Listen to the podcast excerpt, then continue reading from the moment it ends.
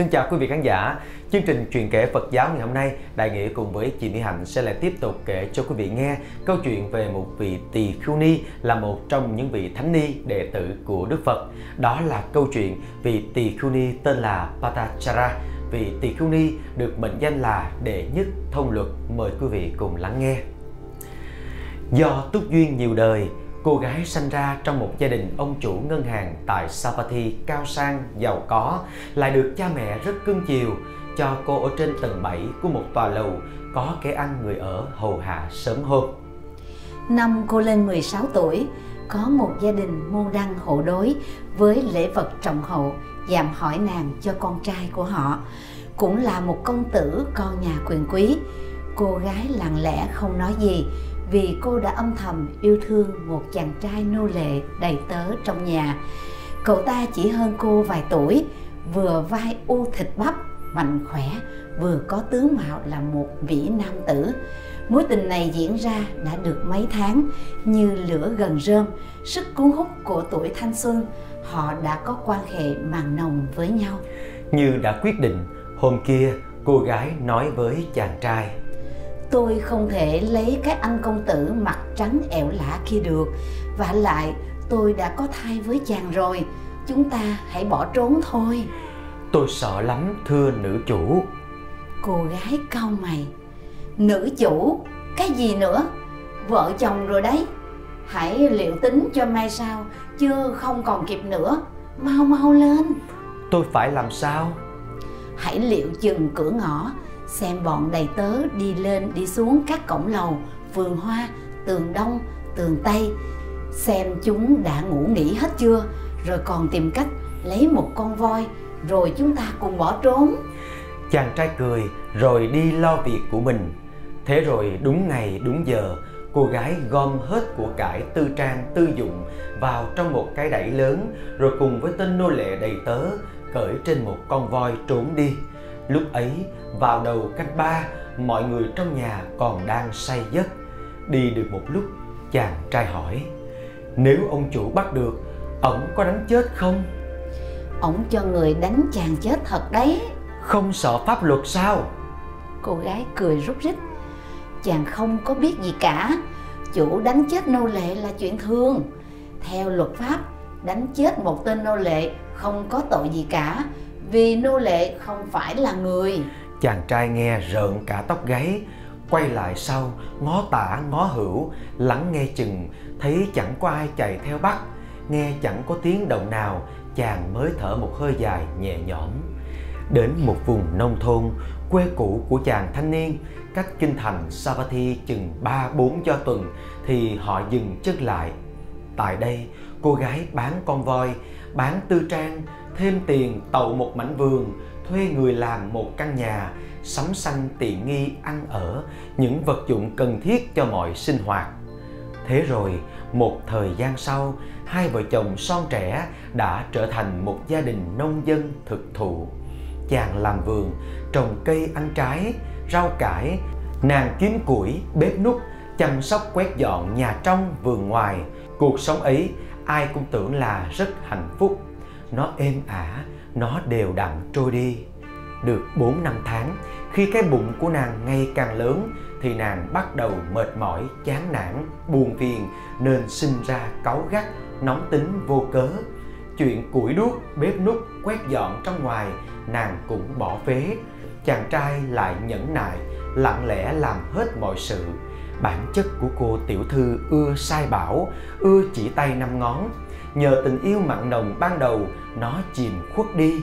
Bây giờ, nó bắt đầu hiện mặt ra, xáo trộn nếp sống gia đình, đảo lộn cái tôn ti, chồng sướng thì vợ thuận theo. Chàng trai vốn bản chất trung hậu, quen chịu đựng, cũng không lấy thế làm điều khó chịu khi trở lại vai trò của một tên đầy tớ. Cái bụng càng to thì nàng càng khó chịu, càng bướng, càng chướng thường hay quát tháo chồng, la mắng chồng một cách vô cớ. Nó cũng có lý do chủ quan của nó. Vì càng gần đến ngày sinh, nàng cảm thấy bất an và sợ hãi. Sinh làm sao đây? Ai là người có kinh nghiệm chăm sóc, thuốc thang? Nàng có biết gì đâu. Và cái ông chồng ba cục, ba hòn kia cũng có biết gì đâu. Đến lúc này cô gái mới thật sự thấm thía, nhớ đến bàn tay và trái tim của người mẹ. Ở đấy thường là quê hương ấm áp của mọi đứa con, ly xứ hướng về. Mẹ ơi, con khổ lắm. Cô gái thốt lên nho nhỏ với hai dòng nước mắt tuôn chảy lặng lẽ dầm về trong đêm. Khi bên cạnh, chàng trai ngủ ngáy khò khò vô tư lự, mà cũng phải thôi, chàng đã làm việc cật lực vất vả suốt cả ngày lại còn phải lo đảm đang quán xuyến nội trợ trong nhà nữa. Hôm kia như đã quyết định cô gái nói tôi phải về nhà cha mẹ để sinh nở thôi. Ông hãy chuẩn bị dẫn tôi đi. Chàng trai lắc đầu không thể được. Tại sao?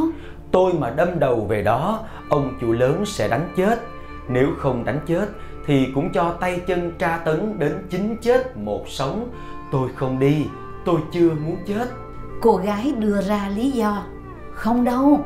Dù sao bây giờ tôi là gái đã có chồng cha mà đánh chết chồng của con gái để con gái cưng của cha bị ở quá hay sao? Lại nữa còn có pháp luật mà. Chàng trai nhẹ lắc đầu không nhất định là không. Tôi chỉ là một tên nô lệ chủ đánh chết nô lệ là chuyện thường. Theo luật pháp đánh chết một tên nô lệ không có tội gì cả vì nô lệ không phải là người. Chà cô gái ngạc nhiên. Ông học ở đâu đó? Chàng trai chợt cười lạc trả lời. Đó chính là cái câu của cô nói khi rời khỏi nhà chỉ một đoạn đường. Đến lúc nàng dù có năn nỉ chàng trai cứ vẫn cương quyết lắc đầu. Không biết cách nào hơn đợi một hôm chàng đổi nông sản đi bán ở chợ xa. Cô gái chuẩn bị vài đồ dùng cần thiết gửi gắm nhà cửa cho một người hàng xóm rồi lên đường. Khi đi cô nhờ người nhắn lại với chồng là cô đã trở về nhà cha mẹ để sinh con. Ngày hôm sau chàng trai về nhà biết cớ sự tự nghĩ thầm. Cũng tội con nhà tiểu thư khuê cát chân yếu tay mềm vì yêu thương ta mà phải chịu đựng muôn vàng gian khổ. Bây giờ lại là thân gái dặm trường, bụng mang dạ chữa, vò võ một mình. Nếu có chuyện chi xảy ra, thì ai là người chăm sóc, bảo vệ? Không chậm một khắc nào, chàng trai đừng vội một bột khoai ăn đường, tay cầm con dao như cái rựa rồi hối hả lên đường. Nhờ đi nhanh, đi cả ban đêm nên ba ngày sau thì gặp cô gái bên một bìa rừng. Hóa ra là cô ta sinh con rồi. Một đứa bé trai bụ bẩm, xinh xắn. Cả hai nhìn nhau, tươi cười rạng rỡ, hạnh phúc. Không tính chuyện lên đường nữa, họ lại cùng dìu nhau trở lại mái ấm. Chuyện kể rằng, sinh đứa con thứ hai cũng tương tự vậy. Khi đứa con thứ nhất đã lững chững biết đi, cô gái khi bồng, khi dắt đứa trẻ cùng với cái bụng lên đường về nhà cha mẹ, cũng cỡ chừng nửa đường, cũng tại bìa rừng, cô gái lại sinh con. Và chàng cũng tìm đến kịp. Tuy nhiên, lần này không còn trời yên biển lặng, mà sóng gió lại nổi ba đào, cuốn đi những thân phận. Tự tử sinh sinh, dâu biển đoạn trường, mịt mùng đau khổ. Khi đứa con vừa ra khỏi lòng mẹ, một cục thịt đỏ hỏn thì đột ngột một cơn bão ập tới. Cây cối vặn mình quằn quại, cây gãy răng rắc, lá rụng rào rào. Dưới một tàn cây đại thụ rung rinh, cô gái chỉ kịp cởi cái áo khoác ngoài quấn cho con, nằm xóp xuống, chịu trận mưa như trút trên lưng, bảo vệ hài nhi bên dưới. Đứa con bên cạnh lại khóc ré lên, nó cũng ướt và lạnh. Chẳng biết sao hơn cô gái lại phải đổi tư thế, nằm khum khum để che mưa cho hai đứa. Chàng trai vừa kịp tới, chưa nói được một lời nào, chưa kịp nhìn đứa con ra sao, thì cô gái đã thều thào mệt mỏi, đứt quãng.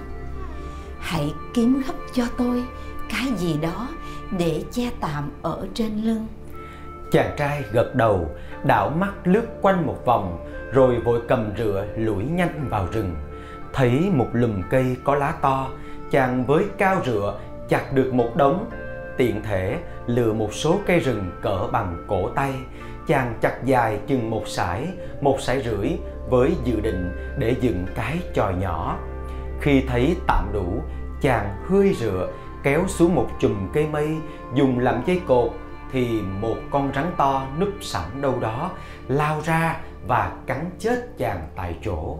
Có lẽ là một con rắn cực độc.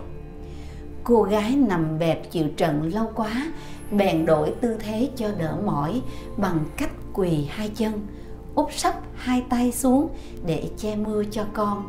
Nhưng đợi hoài, đợi mãi, không thấy chồng về, cô tự nhủ, một chút nữa thôi, ông ta sắp về đó.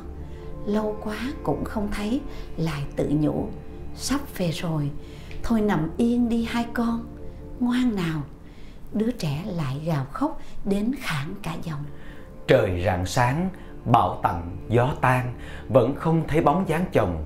Cô gái khởi sanh ý nghĩ, hay là ông ta sợ trách nhiệm bỏ trốn đi rồi? Nhìn hài nhi nhờ bọc ấm, được che chắn tốt, nên sau khi cho bú sữa, nó nằm ngủ yên. Riêng đứa trẻ kia thì tái mét, run cầm cập. Nàng nghe lòng đau như muối xác, nhưng không biết làm sao. Đẩy thức ăn mang theo, không còn dùng được, vì cái đùm vải đã nằm trong bùn nước. Hết còn hy vọng ông chồng trở về và nàng đã quyết chắc chàng trai kia đã đành đoạn bỏ vợ bỏ con trong cơn hoang nạn. Hắn đã xa bay cao chạy rồi, lão đảo đứng lên rồi thất thểu tay bồng con, tay dắt con theo lối mòn mà ông chồng đã đi, lần từng bước một, vừa bước vừa thở, vì nàng đã mệt quá đã kiệt lực chống chọi suốt đêm qua lại không có cái ăn. Đến lùm cây nàng khựng lại ông chồng của nàng đã chết rồi. Sắc mặt tím bầm đang nằm vô tri cạnh một gò mối một đàn kiến đỏ kiến đen bắt đầu đánh mồi tìm đến. Thương chồng quá, càng nghĩ càng thương, vì nàng đã nghĩ oan cho chồng. Núi rừng lạnh lùng, đường về nhà còn xa dịu vợi, xung quanh không một bóng người, không làng mạc, không một làn khói bốc lên. Cọp beo thú dữ, vừa chớm nghĩ đến điều đó, cô gái vội gạt lệ, quay mặt đi, dẫn con bước nhanh. Đến một khúc sông hẹp nàng dừng lại. Bình thường, đây là khúc sông cạn lội qua được, nhưng trận mưa như trút đêm qua đã biến nó thành một dòng nước dữ, cuồn cuộn cây củi cùng rác bèo. Cả ba không thể cùng qua. Suy nghĩ một lúc, nàng đứng dậy, kiếm một ít cành củi khô và lá rác làm tấm đệm để đặt đứa hài nhi trên đó. Nó đang ngủ say vì vừa cho nó bú. Xong, cô gái bồng đứa trẻ lớn lội qua sông cũng phải dò dẫm từng bước một trong dòng nước sâu ngang ngực, lạnh, đói và kiệt lực. Nhưng trước sự sống chết cùng bản năng làm mẹ, nàng đã vượt qua được bờ bên kia. Vừa đặt được đứa trẻ trên một đám đất khô, thở một vài hơi lấy sức, rồi cô gái lại vội lội qua sông lượt nữa. Khi đã đến gần bờ, thì một con chim ưng to lớn xà xuống, nhanh như cắt, hai cẳng chân thò ra quặp đứa hài nhi bay lên cao. Cô gái cả kinh, hai tay đưa lên, vừa vẫy vẫy loạn xạ, vừa chạy đuổi, vừa la, vừa hét một cách điên cuồng. Đứa trẻ bên kia bờ, thấy mẹ vẫy vẫy, tưởng là gọi nó, nên nó xuống mép sông, bị bõm lội qua. Chỉ chừng hơn 10 bước chân thì gặp dòng nước chảy xiết cuốn nó đi. Chỉ còn thấy cái đầu nhấp nhô trong làn nước đỏ xa mãi xa mãi rồi mất hút. Cô gái rồi cũng qua được bên kia sông, ngồi phịch xuống, lặng câm như hóa đá. Hết rồi, một chồng và hai con, tuyệt vọng cùng cực. Không có một giọt nước mắt nào chảy ra trong cái hốc mắt đã ráo hoảnh nắng đã lên cao, rồi cũng phải lên đường. Bụng không, lòng trống, đi như mộng du mọi ý thức bây giờ chỉ còn trông cậy vào bản năng. Miệng lẩm bẩm trong vô thức, như điên, như dại, đến thành phố, đi vào một con đường nàng không còn nhớ lối nào về nhà. Ý thức lóe lên, cô gái bèn hỏi một người đàn ông đi ngược chiều. Thưa ông Ông có biết nhà của ông chủ ngân hàng không? Người đàn ông nhìn nàng có vẻ kinh dị, Vì khi ấy tấm choàng của nàng đã rách tả tơi. Dường như chỉ còn dính một vài mảnh trên người Mặt mũi lại bơ phờ, xanh xao, dính bùn đất Trông không ra dáng cô gái hay là phụ nữ hay một mụ đàn bà điên Nhưng rồi ông cũng thương hại đáp Tôi biết ông chủ ấy nhưng bà hỏi làm gì? Là nhà của tôi, của cha tôi, mẹ tôi Người đàn ông khựng lại, im lặng một lát. Thôi, đừng đến đó nữa. Tại sao? Người đàn ông lại ngập ngừng rồi nói. Đêm qua dông bão dữ dội, những cái chảo lửa sấm sét từ trên trời cao đã đánh ụp xuống cái lâu đài trang viện ấy, tan nát cả và cũng cháy tiêu tùng cả. Có lẽ hàng trăm người ở đó ra tro cả rồi, chẳng còn gì ở đó đâu người đàn ông quầy quả bỏ đi Cô gái ngồi thụp xuống, không còn biết gì nữa. Cô đã hóa điên thật sự rồi. Thế là mấy ngày hôm sau, các đường phố kinh thành Savatthi, mọi người trông thấy một cô gái điên dường như không có cái gì che kín thân thể, đi lang thang lết thết, tới chỗ nào cũng bị mọi người đuổi như đuổi tà. Người nguyền rủa đồ điên khùng, kẻ quăng cây, quăng đất, tung rác bẩn, tay xua, miệng chửi. Cô gái thì bước đi lắc lư, lâu lâu lại lẩm bẩm. Chồng chết, hai con chết, cha mẹ chết, anh chị em chết, tôi trai tớ gái chết, chó mèo chết, chết hết rồi, chết hết thật rồi. Đức Đạo Sư lúc ấy đang ở tại Đại Tịnh Xá Kỳ Viên Vào sáng sớm, nửa cuối canh ba, quan sát thế gian Ngài thấy biết chuyện cô gái. Họ là bảy chị em thời Đức Chánh Đẳng Giác Kassapa đây mà. Trong trầm luân sinh tử Do công hạnh xưa Họ đã có mặt ở đời này rồi. Nhưng cô gái này đã chịu đựng nỗi thống khổ nhất trong bảy chị em Mà sức người thế là đã cùng cực rồi. Trong vô thức buổi chiều, cô gái lang thang bước vào cổng đại tịnh xá kỳ viên. Sau lưng là một bầy trẻ nít la hét cười giỡn ầm ĩ, quăng đất quăng rác cùng với những lời mắng chửi đuổi theo. Lúc ấy, Đức Thế Tôn đang thuyết pháp tại giảng đường. Một số người tạp dịch thấy cô gái điên lõa lồ đang lần bước đã gần đến chỗ tôn nghiêm. Một số hổ thẹn không dám nhìn, một số khác tìm cách đuổi cô đi, đuổi luôn cả đám con nít nữa. Đức Phật sử dụng năng lực thần thông giúp cô gái tỉnh trí lại rồi cất tiếng nói vọng ra từ giảng đường. Hãy để cho Patachara đi vào chỗ Như Lai. Ngay lúc ấy, cô gái như tỉnh cơn mê dài, ngoảnh nhìn mình, thấy thân thể không có gì che, sợ hãi ngồi thụp xuống, rồi ngồi úp bụng, úp mặt xuống đất. Người đàn ông làm tạp dịch nghe tiếng nói của Đức Phật, ông cởi tấm áo của mình quăng cho cô gái. Này chị, hãy mặc vào cho kín đáo, Đức Thế Tôn cho gọi chị đấy. Bấy giờ mọi người mới dám đến gần bên, kẻ đưa khăn lau mặt, kẻ đưa thêm khăn quàng, người đưa thêm giải buộc để cô ta đi vào giảng đường cho đàng hoàng. Đã hoàn toàn tỉnh táo, tuy gầy ốm xanh xao, nhưng sau khi choàng áo lau mặt sạch sẽ, cô gái đã hiện ra một phần nào nét vẽ trẻ trung xinh đẹp cũ trong chưa đến chừng 20 tuổi. Đến chỗ Đức Phật, cô gái nằm sấp, nằm vóc sát đất, khóc lặng lẽ, khóc như chưa bao giờ được khóc. Vừa khóc vừa kể chuyện con chết, chồng chết, cha mẹ chết với giọng nói rất là bi thương thê thảm. Đức Phật cứ để cho cô gái khóc. Lát sau, vừa sử dụng năng lực từ bi, vừa sử dụng pháp âm dịu dàng ấm cúng, nói với cô gái rằng Thôi đủ rồi con, Patachara. Không chỉ có nay con mới khóc con, khóc chồng, khóc cha, khóc mẹ. Thật ít ỏi làm sao là những lượng nước mắt ấy. Trong ba cõi sáu đường, trầm luân sinh tử, con cũng đã từng khóc triệu triệu người con, triệu triệu người chồng, triệu triệu người cha, triệu triệu người mẹ trong những hoàn cảnh khác nhau như bị bệnh tật, ốm đau, bị chặt đầu, treo cổ, bị tán gia bại sản, bị tù tội, bị vu oan, bị động đất, bị nhà tan cửa nát, bị lửa cháy, bị voi chà, bị hổ ăn thịt, bị rắn độc cắn, bị tên bắn, bị đao chém, bị phản bội, bị nước cuốn, bị phanh thây, bị lóc thịt, bị bỏ thây nơi chiến trường.